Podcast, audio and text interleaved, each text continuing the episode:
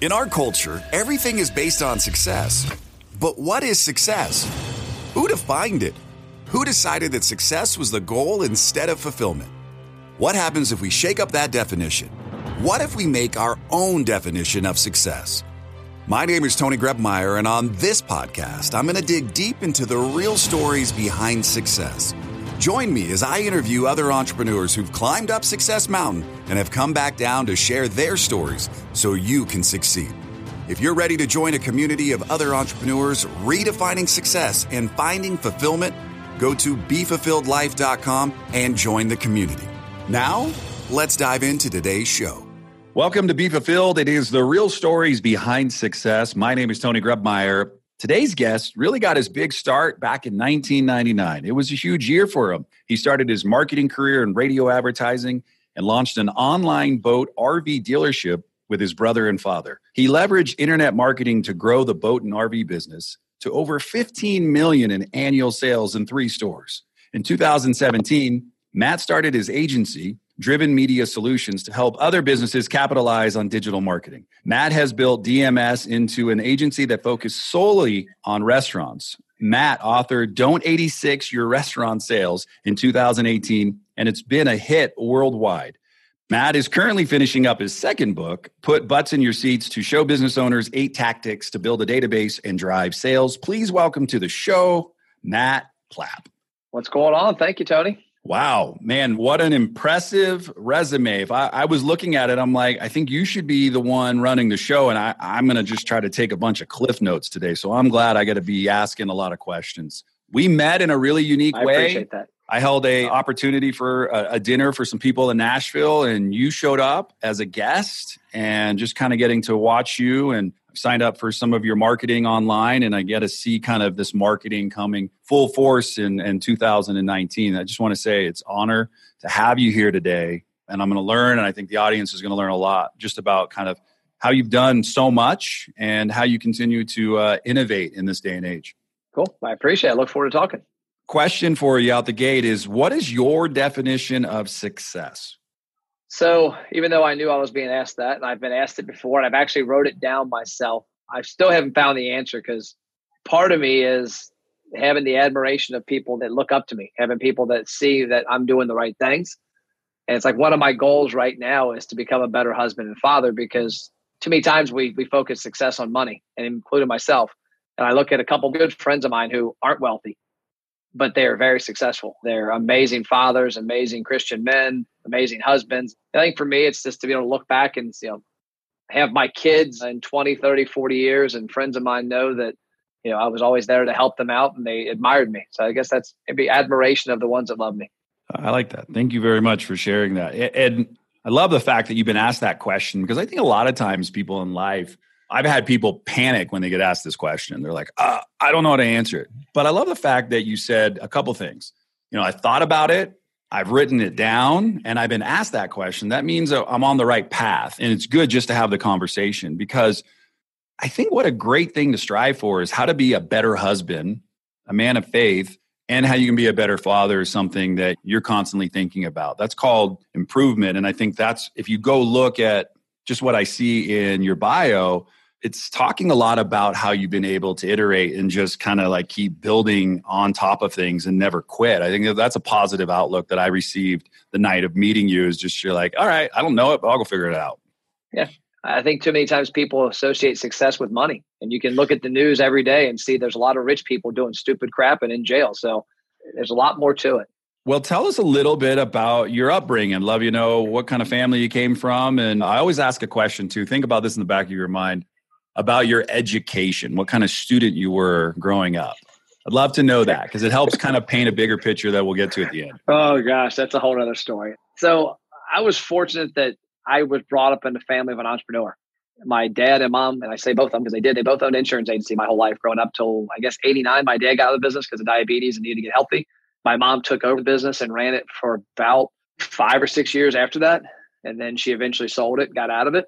But a lot of what I do today, the fact that it it doesn't bother me to to work 10 hour weeks or 100 hour weeks is because I watched my parents do it and I watched them never work for anybody. And so that was That's one thing I think is ingrained in me is I I'm, I'm what I call unemployable. That I don't think I'm like one I could never pass a, uh, any kind of manual. Like people say, oh, you got to run for office. I'm like, dude, you thought Trump gets beat up. I mean, I, I don't know what I would get. I'd be through the ringer. I, I, I, couldn't pass an employment manual. I couldn't be a boss in that manner. And I think a lot of it just comes from seeing my mom and dad do their thing and see them hustle. And what resonated with me with you was that event you held. My dad's been doing that since the 70s. And I, when I walked in and saw it, I'm like, okay, I'm, I'm in the room. Whoever organized this is the right person. Just because a lot of people don't get that. They don't get the fact of creating relationships like that and creating relationships in a different manner. And there's not always a handout when somebody is there to do business with you. It's like, hey, somebody putting something in somebody's hand versus taking out of their hand. My upbringing was around that. My dad was a scoutmaster. So I was in Boy Scouts. I'm an Eagle Scout. I was in Scouts up until my senior in high school. I grew up playing sports, baseball. I'm pretty well rounded. I can snow ski, I can snowboard, I can water ski, I can golf. I play baseball, basketball, football. When I get off the call here, I'm going to a park. I'm actually at a gym that I own right now. I'm going to go down the street, play basketball 45 minutes, come back, do a CrossFit class for an hour, then go home and go to my son's football meeting. So I grew up doing that. Always been outdoors. Probably one of the coolest things I ever did, which makes me think back to how I need to be a better father. Is that when I was in eighth grade, my dad won a trip to California, number one salesman in the country for an insurance for a brand of insurance product he sold. And so he was invited to California, all expenses paid trip, Palm Springs golf course hotel, fancy as can be. Everybody else took their husband. There was husband and wife flew out there, got hammered. My dad took us out of school for three weeks, and we tent camped from Kentucky to California for seven days. Stayed in this posh hotel, and then tent camped on the way back. And I remember looking back, like, why'd you do this? Like, I wanted you guys to enjoy it. I knew I could afford to take you guys, and I didn't want to be out. I wanted to go enjoy this event in California with my family, not me and your mom and a bunch of strangers. I wanted to go out there and enjoy it. And so, time we had doing that camp, I'd camped in 41 states by the time I was 16 that was fun. So that says a lot about me. So I was the worst student until my freshman year in high school.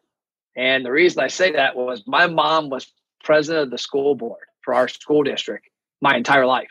And so I thought, I was, I'll, I'll say this, I was a rich kid. My dad in the 80s was making a half million dollars a year. So you can know that's good back then, good now.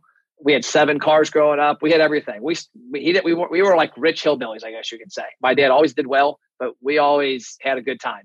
And growing up, I was a little piece of crap. I played sports. My dad was the coach on all the teams. If I did something wrong, his rule was you do it once, you're good. You do it twice, you got a problem. You do something wrong. And so I was always on the borderline of a good student, bad student. I was always in the principal's office, but my mom was president of school board. So nothing really ever happened. And when I got to my freshman year in high school, my dad bought a Jeep and put it in the garage. And he's like, and it was badass, red Jeep, big tires. He goes, that's yours as long as you have 3.5 GPA within the next six months and you never, I never hear your name called again. And he, he, and he had told me, my brother was the opposite. My brother was the perfect student, didn't need to be bribed.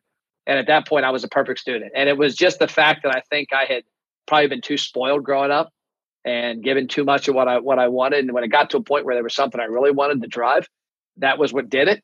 And at that point, it changed me. I was a great student, never got in trouble in school again, never had a bad grade again. And I look back and I'm like, wow, it took that, but sometimes I guess different strokes for different folks. So I was a bad student to that point.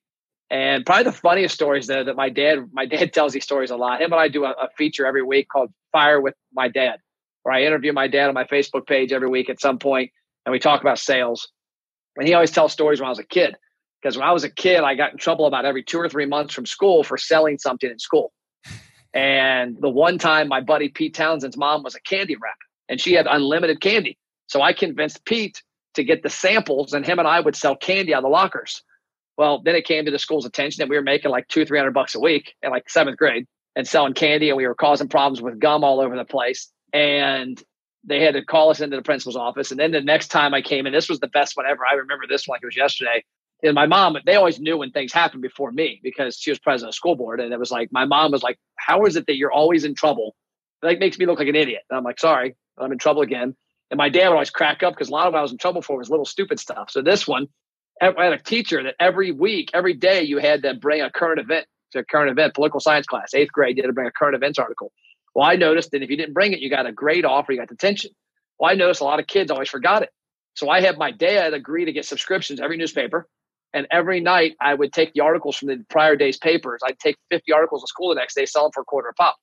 And I was making pretty good money. And about a month later, they realized what was happening. And the principal calls my parents and like, Matt is selling these. Was like, is that against the rules? He's like, well, they're supposed to bring their own. Well, hey, it's not his fault. He knows they're not going to bring it and sells it to them in the parking lot before school. So I guess I was what you would call today's drug dealer back then, but selling things that people needed for to not get in trouble in school. Yeah, what's the old saying? See a need, fill a need. You found an opportunity and you made money doing it. You know, it's crazy. You're telling a little bit about your story, mom being on the school board. You know, I grew up with my mom being either at the school I was going to be transitioning into or she was in the school district. So there was phones back in the day when I went to school, and those phones would get a, a buzz and it'd be like, hey, this is Mr. Ron Poehler oh hey barbara how you doing? Your kid's in the principal's office again. What would you like me to do with them right? And my mom was like hey it's up to you. You do whatever. Yeah. uh, my mom always made a deal never to be at the same school i was going to. She would she would that leave. was, uh, i was uh, going eighth grade and going to go to a new school she would leave. Yeah. i love i love the fact that your dad though didn't get mad at you but encouraged you. And i and i and i say that because you've said a couple times these stories show up about you getting creative. And some parents would say hey matt you can't do that again. Sorry you just can't sell. But i call it the right way. You did you you were a hustler as a young entrepreneur trying to figure out kind of the game called life and that was something you decided to do to make some extra coin. You also talked about being unemployable right? Yeah. you talked about man it'd be really hard for me to go and get a job. What's a skill that makes you draw yourself that conclusion that it would be hard to employ you? Wow. So I, I'd say the reason it would be hard for somebody to employ me would be not necessarily a skill, but just that my experience with people in corporate America or in companies that have structure is they got there for the wrong reasons. Like I know a lot of people in the car the car business Every one of them that's a GM didn't get to be a GM because they had a clue how to run a car dealership. They got there because they worked in the car dealership for 20 years and they were a good enough bull crapper on the way up to become something. And I guess I'll tie it to this story. I, I, had a short period for about six months where I had a consulting, I guess about a year. I had a contract with a, a big media company where I was working within their organization as well as having my agency. Started my agency in 2007. I think you said, have said 17 on accident earlier, but started in 2007. Well, in 2009, I had a chance, and I probably wrote it down wrong, to do both. And I did it. Well, I'm in this meeting, and this guy starts tearing into everybody in the business in the room about how cash flow. And this is this is exactly why I'm unemployable. And at this point, I had prior to that, I had 10 years I owned the boat and RV dealership, and I knew what it was like to wake up on a Friday morning knowing that my sales guys said we were going to have $500,000 coming in that week in sales, and I spent 400, but only 300 came in. So I know cash flow really well. I know what it's like to sleep on a sofa and know, okay, do I have enough money to make payroll tomorrow? because we didn't get the money. Well, this guy Joe is in this meeting and he's screaming at everybody about cash flow. I said, dude, sit down. He's the director of sales for this company. I'm like, sit down. You have you have no clue about cash flow. Excuse me? And nobody ever talked back to him. He's, what are you talking about? I said, dude, I heard out of Texas, there it's publicly traded. You don't sign a check. And so you telling us about cash flow is like me telling you about how to dunk a basketball. I can barely make a layup. And he's like, what do you know? And I told him the story. So I know what it's like to have 400 grand needs to be in in five days and 250 comes in and you spent 375 where you find that 125 grand cash flow i understand it so that's one of the reasons i say i'm unemployable is that i would have a hard time relating to a lot of those people because they've never actually done it and that's kind of where i'm at and i think at the same time also i, I probably say a little too many you know these nuts jokes and things like that i'm like a little 10 year old sometimes so that's probably another reason Matt, so one of the things just being around you for a short period of time, love the fact that you wear orange. So anybody watching the replay will see this guy is orange is like his deal. And what I would like to know, and I know there's probably a story behind it. You mentioned red too with your dad, and then you get to orange. So I'd love to know how red didn't become the dominating color and orange did. That's one question. And then number two, at the event, you were hanging out, we were talking. I love wearing orange shoes, etc. And you said, "Hey, that's awesome!" And somehow through the way you do it, you got my address, you got my shoe size, and next thing I know, I got a pair of orange shoes show up a couple days later in my office. So just it's really really cool the way that a good salesperson, a good business owner, a good friend is always in observation mode of seeing how you can impact somebody with just a gesture. And I believe you lead with your heart, man, it comes back to you twofold. So thanks again for doing that kind of stuff. Oh, welcome. Um, red and orange. Let's talk about those colors real quick. The red Jeep was just the first car. So where orange came from, I honestly can't say. I think something finds you, things find you. Some things are ingrained in you that, you know, I'm a vibrant person, I'm a positive person. probably the only time I've lost my cool in the past two years was about a month ago on my wife in a, a conversation in our kitchen. And I lost my cool because she wouldn't quit being negative about something stupid. I'm a person like, you know what? Like if I have a beautiful sports car sitting outside my office, if, if a truck ran into it right now and just destroyed it, I'd go, huh, pretty funny. Car got destroyed. It wouldn't bother me. I don't really care. And I think probably orange attracted me because I've always been a positive person. You know, I'm not a half glass, half full, half empty. I'm a, the, the glass is full. You just don't know it yet. And so what happened with the orange was like where it completely came from, I don't know, but where the wearing it came from was from my coach Billy Gene, guy named Billy Gene out of California. And I had ordered back in 2008 when I 2007 2008 when I started my agency. Buddy of mine, Jerry Aerosmith. I said, "Hey, I want I want golf shirts, khakis and golf shirts. So I'm wearing shorts, whatever." And he got me an orange, white, blue, green, black, I think red, and they all were just Nike golf shirts with Nike logo on one side and mattplapp.com on the other sleeve, my website. And that's what I wore.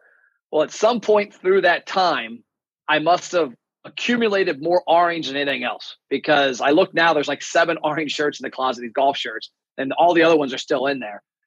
And so what happened was I've always been a video. In the last three years, I've been hardcore in a video. And so a couple years ago, I had this habit where on Mondays and Tuesdays, I would do 50 videos a day. And I would batch them out and then we would publish them over the next month. So apparently, in all those videos, I had orange shirts just by because it's one day and it's an odds game. You know, there's 10 shirts and seven of them are orange and three are red, white, and blue. Well, I'm at Billy's event in California and he was adamant this one day. He's like, hey, here's this shirt. Wear this tomorrow, everybody. We're having a photo shoot. You all got to have your shirt on. So I listened. He's my coach. I was one of six people he was doing one to one with. There's 600 people at this event that aren't. And I'm like, I'm going to listen. I show up and I'm walking in the hallway and I hear this, hey, I look over and it's Billy, like 50 people. Like, what? What are you wearing? I'm like, wearing your shirt. No, no, no. You only wear orange. What are you talking about? And he's like, you only wear orange, dude. I'm like, why do you say that? He's like, are you serious? Like, yeah. He goes, look at your YouTube channel. See ya. And goes, go get your orange shirt on. And so I looked at my YouTube channel. Like everybody I'm with was like, that's not on purpose. I'm like, what? And I started looking at my videos, and it's literally everything: orange shirt, orange this, orange that. And so at that point, I just okay. And he's like, Matt, you got to be known for something. You got to stand out, make something different. Make sure you always wear orange. So I started wearing orange golf shirts. And then what's wild is I started looking at things. My ski outfit that I had had for five years before that is orange. My wife got it because she wanted the kids to see me when we were skiing in case the guy got lost. And then I started looking. I mean, literally, the foam roller at my house is orange. The pen in my car, which I got at a trade show on accident, is orange. I just grabbed it because I needed a pen. So then I just kind of took it to the next level. And I've got a belt buckle that's orange. I've got, like, I don't know, six, seven pair of Nikes that are orange. Got orange shirts with my logo, which a lot of people think it's a fist, but it's actually MP. I've got t-shirts. It's bizarre. So I just looked at it from a standpoint. I'm trying to get my wife. My wife doesn't have much decision in my cars because I'm pretty stupid with cars but I've got one that she really she calls my cars her boyfriend. Mm. So she always has the mom car. I always have the sports car. I'm tr- I want to get my car wrapped orange, and she says I'm an idiot. She won't let me. So I'm probably going to trade it and buy an orange one eventually. That's why I'll get an orange one.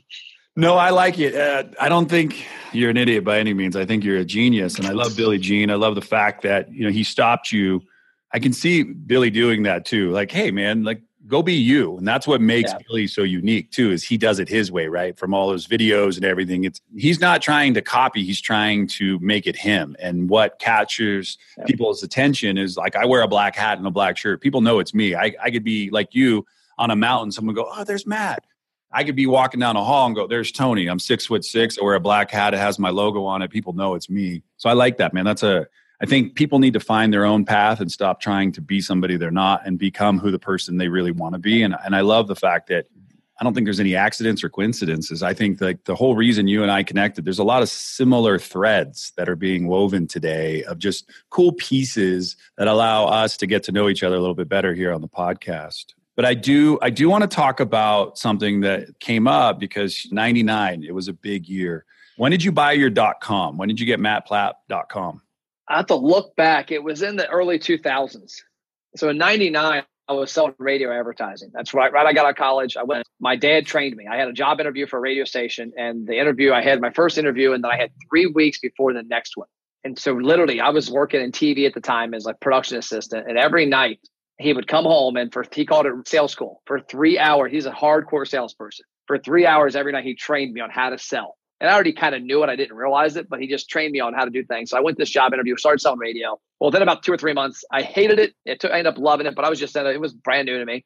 Him and I decided, my brother, my brother came back from the Navy. We decided we were going to start an RV dealership and we wanted to do it online just consignment camper sales online. It was a loophole in the state of Kentucky that if you sold a camper through a dealer, there was no sale. The sales tax was different. There was a lot of different things that benefited the buyer and the seller, but dealers weren't doing it. So we started a consignment online, like kind of like Auto Trader, but for RVs. But it was consignment. We had no location. Well, that grew to a location within six months, and within four years, we were doing about 15 million a year in sales. And that's how I learned the internet. But at some point back then, I had always been ingrained. A guy named Tom Hopkins. I don't know if you've heard of him or not but I bought his cassettes in 1999 at an event. Zig Ziglar had held an event at the Cincinnati Convention Center called Success Summit. And I went there with my dad. My dad took me. I was in radio at the time. I just started. Him, my, him me went. My, my dad went there. Myself, my dad, and we go there. And at the back of the room, the guy gets off stage like, "Yo, go buy my kit." And I run back there. Like a couple hundred bucks. My dad gave me the money. Under agreement, I paid him back, and we shared it. And I did. And I listened to these cassettes. And one thing Tom said in a lot of those was own you and your data is that you need to build up your if you like he was a real estate guy and you need to have your role Rolodex because you don't know where you're going to be next month or next year. And I took that to heart. And some point in the 2000, I don't remember when it was, something in the 2000s, I bought mattplapp.com for the only reason that I could have an email address. I didn't have a website on it for a long time, but I bought it so that people could email me, Matt at Matt Plapp. I thought it was pretty cool. And I was telling you a story that this this happened in the early gosh, when was this? It was probably like oh eight, nine, ten, somewhere around that neighborhood. I was playing in a basketball league, and it was an intramural show up league. There, you just showed up, played pickup. Well, there was this guy that was a beast on the floor. I mean, 6'2", 250, like a just like a tank, like a fullback in the NFL, I guess you could say. And he was an unbelievable athlete for a big guy. Well, after about two weeks of him playing, like one time he actually came down the lane, did a spin move, hit me. I hit the wall like a cartoon. And I'm like, what is going on here? So I Googled him. Well, he was a former NFL fullback for the Packers, played four years in the NFL. So the next week I come in and I'm like, NFL. And he looks at me all mad. And I'm like, what? He's like, don't ever mention I played in the NFL to anybody. I'm like, that's pretty freaking cool. Did you play at Alabama? I mean, you're a big name. Well, I later found out that he didn't like the fact that he wasn't in the league still. And so he was kind of going through that year or two, like, how am I not in the NFL? He was Brett Favre's fullback. And so Brandon, about a week later, Brandon Googles me. And Brandon comes walking in the arena and he goes, dot com real loud. And everybody looks around like, what? He's like, this fool has a website. They're like, what do you mean he's got a website? Got a website. What do you mean? Like nobody could grasp that I had a website with my name in it. Like they couldn't understand that like just like Chevy.com, you can have Matt Plapp. And so I don't know what caused me to do it completely, how long it's been there, but you know, ever since probably 08, I've marketed it pretty heavy. And since I think 010, I still I redid it and did a blog site and I've got blogs going back to then and just kind of where it came from. So Tom Hopkins said basically own your data, right? Yeah. And I, I still to this point.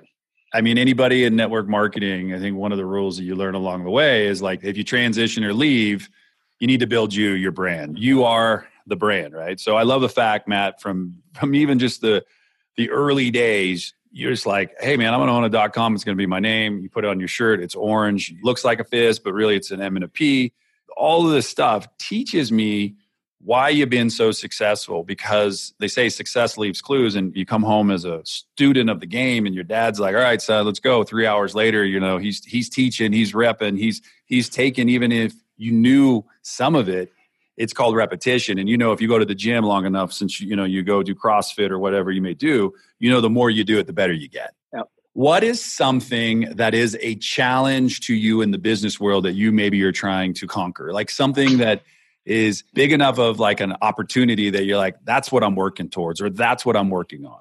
It's trying to become an intentional leader. I write it down almost every other day now. It's my biggest flaw is that I feel like I'm a good leader because my team and my employees and my friends and the people that I coach in the business see that I do. I practice what I preach. I mean, I drove last night an hour north to go see a client's restaurant opening. I have to go there, but I went. And sure enough, I always preach go to these events, go to places where your customers are going to be because you'll meet potential customers. Well, sure enough, I meet a lady who owns eight locations of the restaurant I was visiting and knows about my program and says, I need to be in your program. Can we meet next week? And I become a customer. So I do what I preach. I, I want to be an intentional leader. My biggest flaw, though, is I'm not structured enough.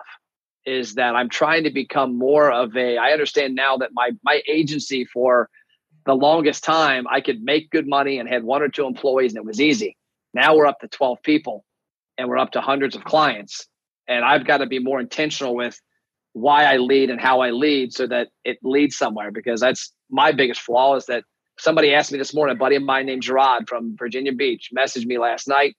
And then I called him today and he said, Hey, when you hire, I have a girl named Ashley that works for me, a lady. And he said, when you hired everybody, the joke in my business, the people I coach, I, I need to find an Ashley because they know Ashley's like my right hand. How did you find Ashley? So I called him because he was asking these questions about he's trying to find his Ashley, his words.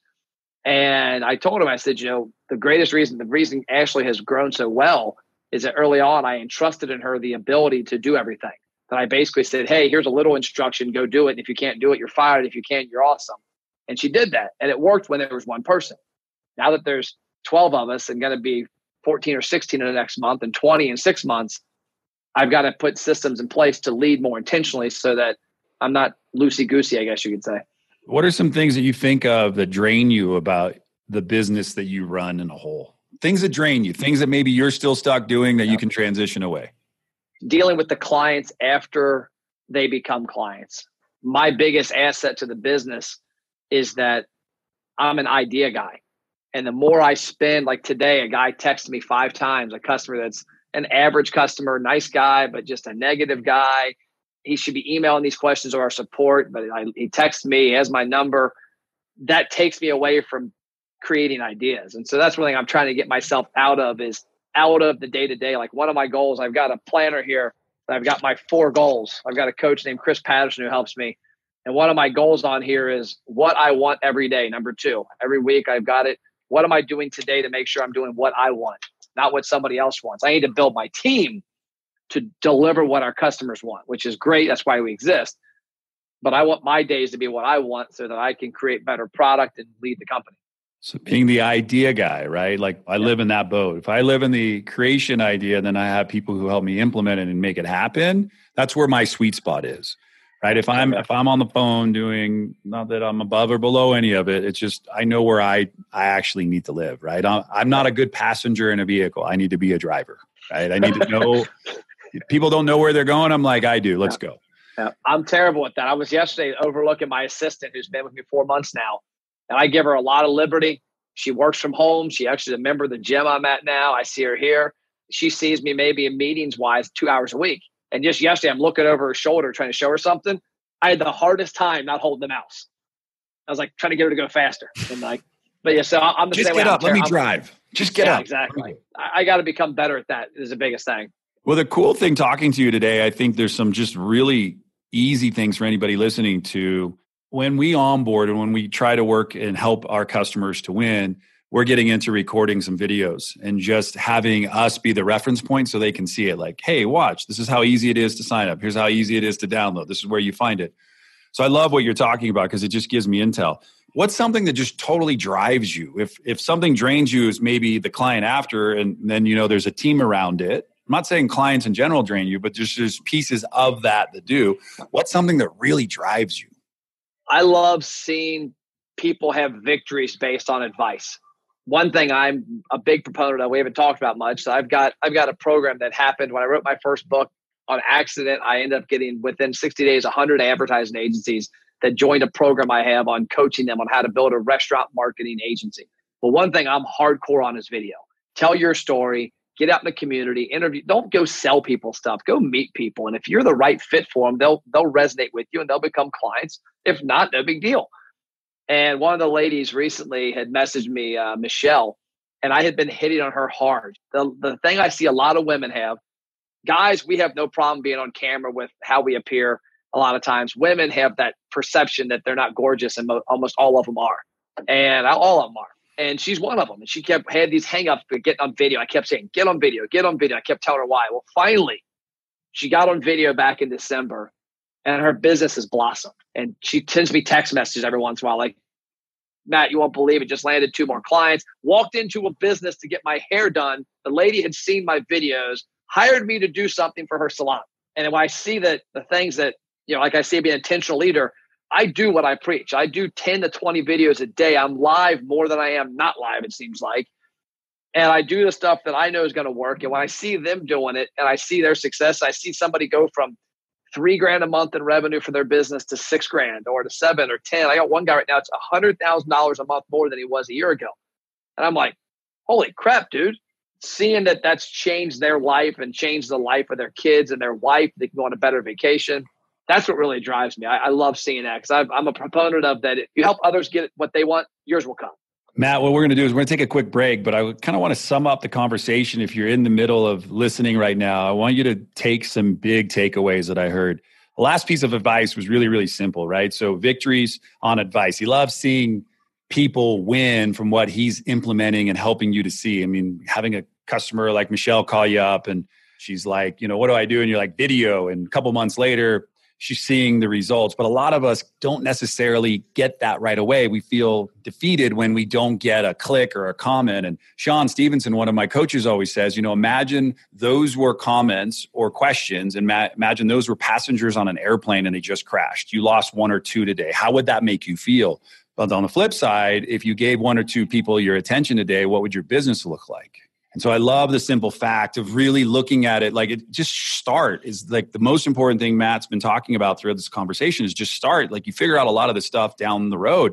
One day he was a bad student, the next day he was a good student. He just started doing things differently. He saw different results coming his way. Oh, hey, somebody didn't have their homework assignment, let me go, hey, dad, let me cut some articles out of the paper and let me go sell them the next day. And it's like, well, I found a need and I fixed it and I filled it in with something. I love the fact that from being like an average kid to a really intentional kid, because that ties in with the intentional leader Matt is looking to be in all things that he does, building a team from a couple people to 12 to 14 to 16 and beyond. And mentorship. He's mentioned a couple mentors today of really having an impact in his life. He even mentioned being at a conference way back in the late 90s around Zig Ziglar. I mean so when you think about this anybody listening right now and you want to know the secret to success hang around with successful people but be willing to put more quarters in the arcade game today when it says do you want to continue you got to keep feeding the beast. You got to keep getting to the next level. You're never done. You're just what I like to call the learning curve is getting easier for you. And now you can figure out how to scale faster. And when, we return in just a minute with Matt Plapp today, you're going to learn some more intel and insight on going from building a $15 million business in annual sales to his first book, to his digital media solutions, to now working on his second book here's an inspiring guy that you need to take as many cliff notes as you can from this conversation. It's all going to be transcribed, and you can find it when we return at tonygrebmeier.com. Are you ready to break the mold?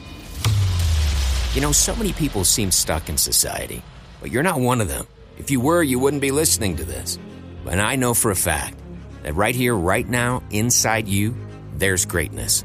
And a great way to help bring that out is the 12 week journey to fulfillment. So head over to BeFulfilledJournal.com and use the coupon code PODCAST, and you get a special rate on us. It's our way to say thanks for listening. As well, there's access to a private community of entrepreneurs ready to support you and your business. That's BeFulfilledJournal.com. Looks like Tony's back with the Pellegrino, so let's get back into it. All right, we are back on the Be Fulfilled show. Today's special guest, Matt Plapp, and you can check out his dot com. Man, way back in the day, the basketball player, former NFL guy, dot com. When he got back one day, he's like, What? He's like, Yeah, you got a dot com. That's the guy we're talking to today. Being innovative and creative, being the guy who would jump in the vehicle and to drive an hour, hour and a half to go see somebody you work with, their new business, their new restaurant opening up. And a lot of people say, hey, man, the guy's already got a couple businesses. Why do I need to go do that? Because you're never done. You're always a student of the game. Matt, I just want to say thank you for just sharing a lot of wisdom today with the group. And my intention for us on the way down of Success Mountain is really for you to maybe take some of the things that you're currently doing that are really successful that people could implement today in their business without needing to do a lot of work even just like your share with Michelle and just recording videos. So, really want to invite you for the next 10, 15 minutes. Let's just go down Success Mountain, cut back where we need to, and really help today the listener to get something that they can take and implement in their life or their business. So, what would be something that I would say that do right now? Start chronicling your journey. Start telling your friends and family, your connections on Facebook, LinkedIn, Twitter, Instagram, YouTube, who you are, what you do, why you do it. I think the biggest mistake we make I meet people all the time. I got buddy of mine. I'm not on Facebook. he doesn't need to be on Facebook. And he's like, he's got, you know, there's the negative of Facebook, the political stuff, the this, the that. I'm like, Facebook is amazing for me because it allows me to connect with people, thousands of people, whenever I want, and have a conversation and build a relationship. Now, what most people fail to do is they fail to inform people. And that's what happens. Like I had a guy that approached me, this is probably about seven or eight years ago, former neighbor, came to me and said, Matt, I got a question. You're a marketing guy. I need your help. I need some, need some direction. So what's up? And this guy is like a big teddy bear. He's the friend you have that nobody would never not do business with. He said, I did the numbers. My family has done 17 mortgages with somebody else. And they come to me.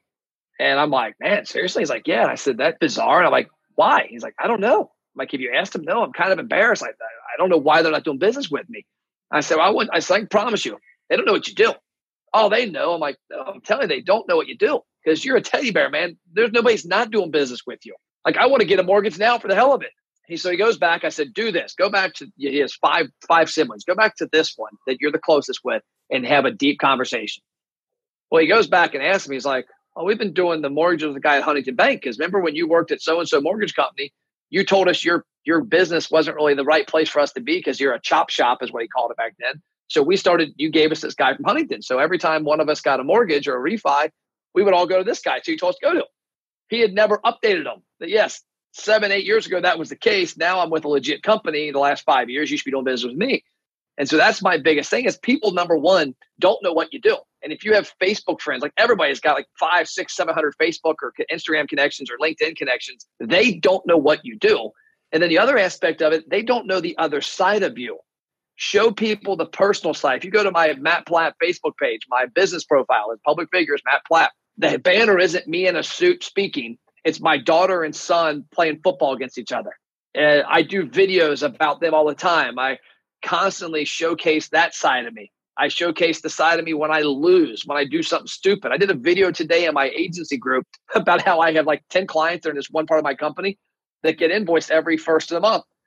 And they almost all pay by the 15th via check. They're local. Well, I looked on my numbers this morning, not one of them had paid. I looked, I forgot to invoice them. so so I show every side of me. But what I would tell anybody is get on video. Even if it my first ever live video, guess how many viewers were on it the entire time I was live, Tony? Zero. Zero. It was bizarre. I remember holding the phone.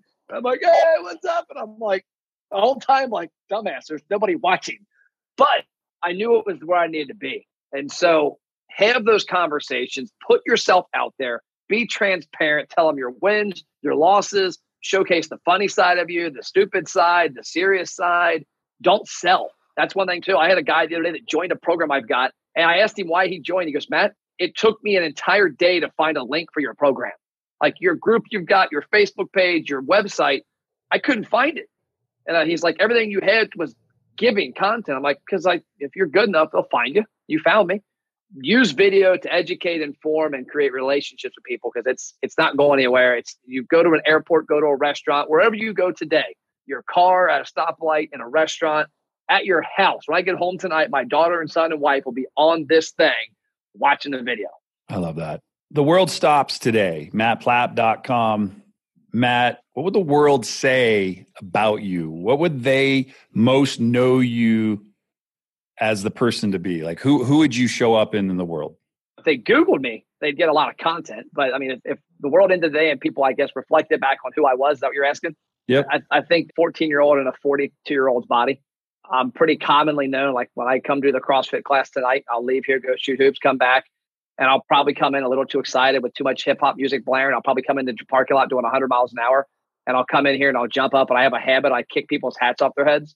I don't try guys your size because I can't jump that high. But like if you're six foot two or below, I'll jump up and kick people's hats off their head at random. And like people are like, what is wrong with this guy?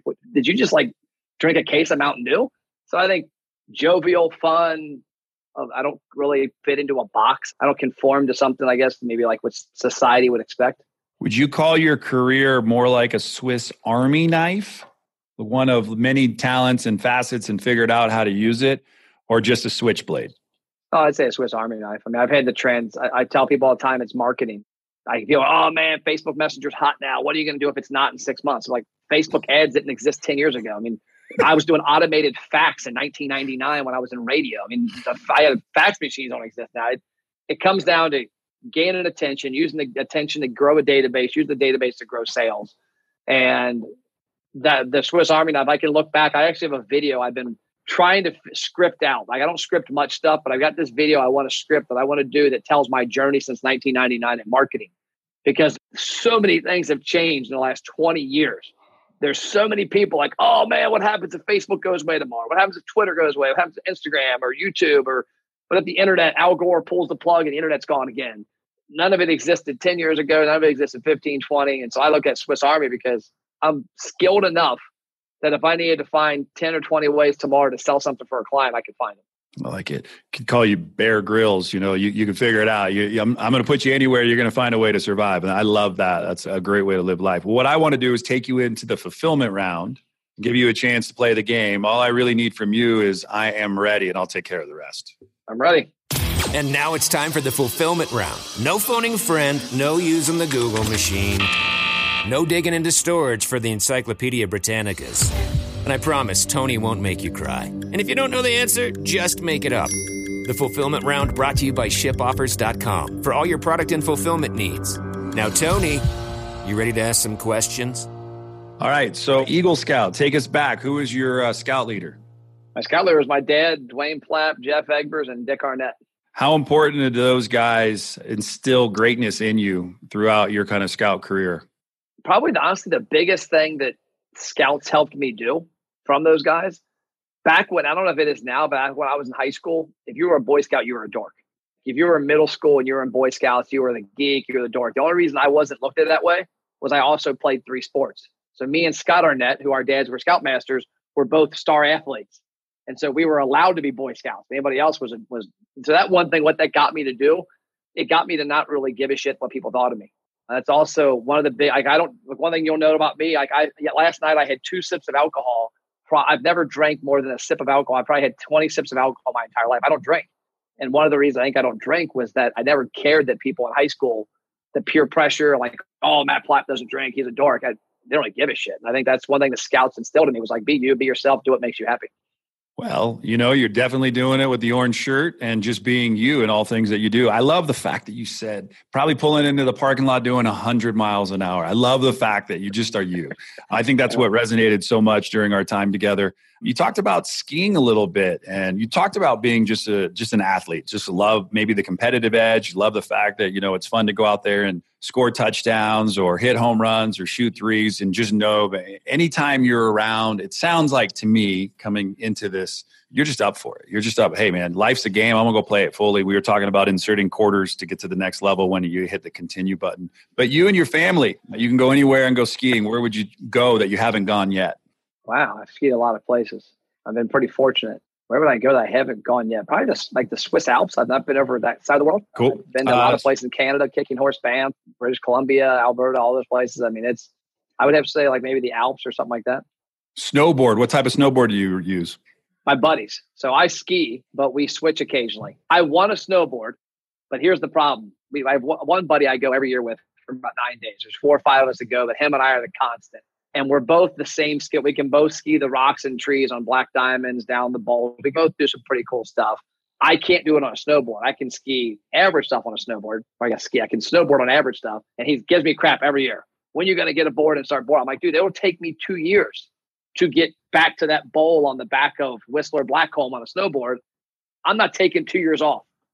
and so always be a skier for that reason until maybe if I ever move out west or I go somewhere where I can do it for a month at a time, then I'll be able to transition. But I'm a skier at heart, and I usually ski head. I've got heads myself. I like Rossignol K2, you know, whatever's around. So one of the things that came up to my mind, I love asking this question. You and you get four NBA selections to make your five. It's you and four other guys. You get the whole gamut of anybody past or present, or maybe you see that somebody declared yesterday for the uh, NBA draft, right, from Duke, you may take him and put him on your team. Who would your squad of five be? Okay, number one's an easy one. I'm sure everybody says this, but I, I have a reason for this. My dad's from Chicago, my mom's from North Carolina. So you can oh, imagine so I grew Rodman. up. Totally get it. Yeah, Dennis what, Rodman. What what's funny, so Jordan, number one, Dennis Rodman's my second one. I've read a couple of his books. I touched him in Vegas. I stood next to him and like bumped him and he looked at me weird, like this little white guy bumping me. But Rodman, just because he he brought it. I loved his passion. I loved how stupid he was. I loved his just the, there's some stories I can probably I've read that I couldn't say on here that are crazy about him. I loved who he was. Let's see, my next two after that. I would say one that is different was a guy named Kenneth Faried because he went to Morehead State where I went. He plays, I think, for the New Jersey Nets now. He played for Utah Jazz for a while. Just because he went to Morehead, he's the only guy from Morehead to ever go in the NBA. And he still plays. He's like a little jelly bean jumping everywhere. So I'd say him. And then probably the next one would be Steve Kerr because the stories I read about Steve Kerr and how he was just such a hardcore practice guy with Jordan. Like, I don't know if you've read the stories, like how Jordan and him would just kill each other. You know, I can appreciate if somebody went that head to head with a guy that was just insane with how he practiced. I can appreciate that. Yeah, I don't want to talk to him today how they lost a 31 point lead last night. last night, I saw that.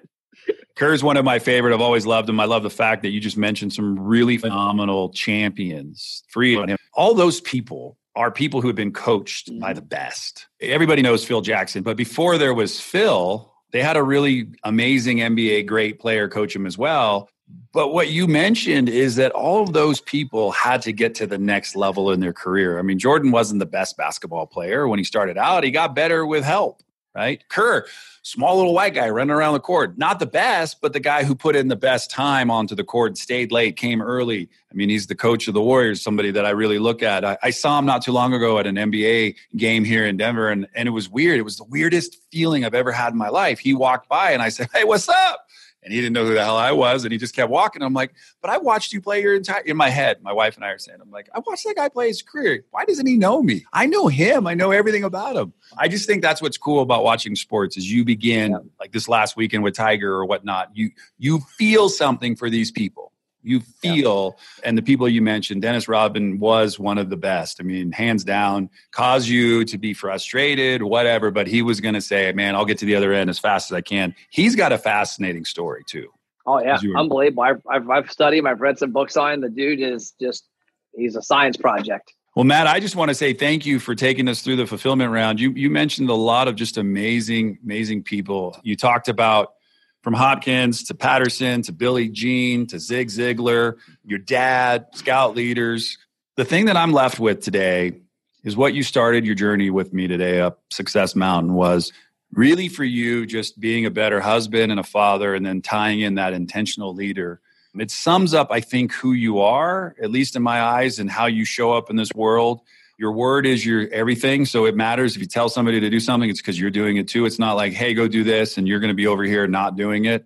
You're putting in the work.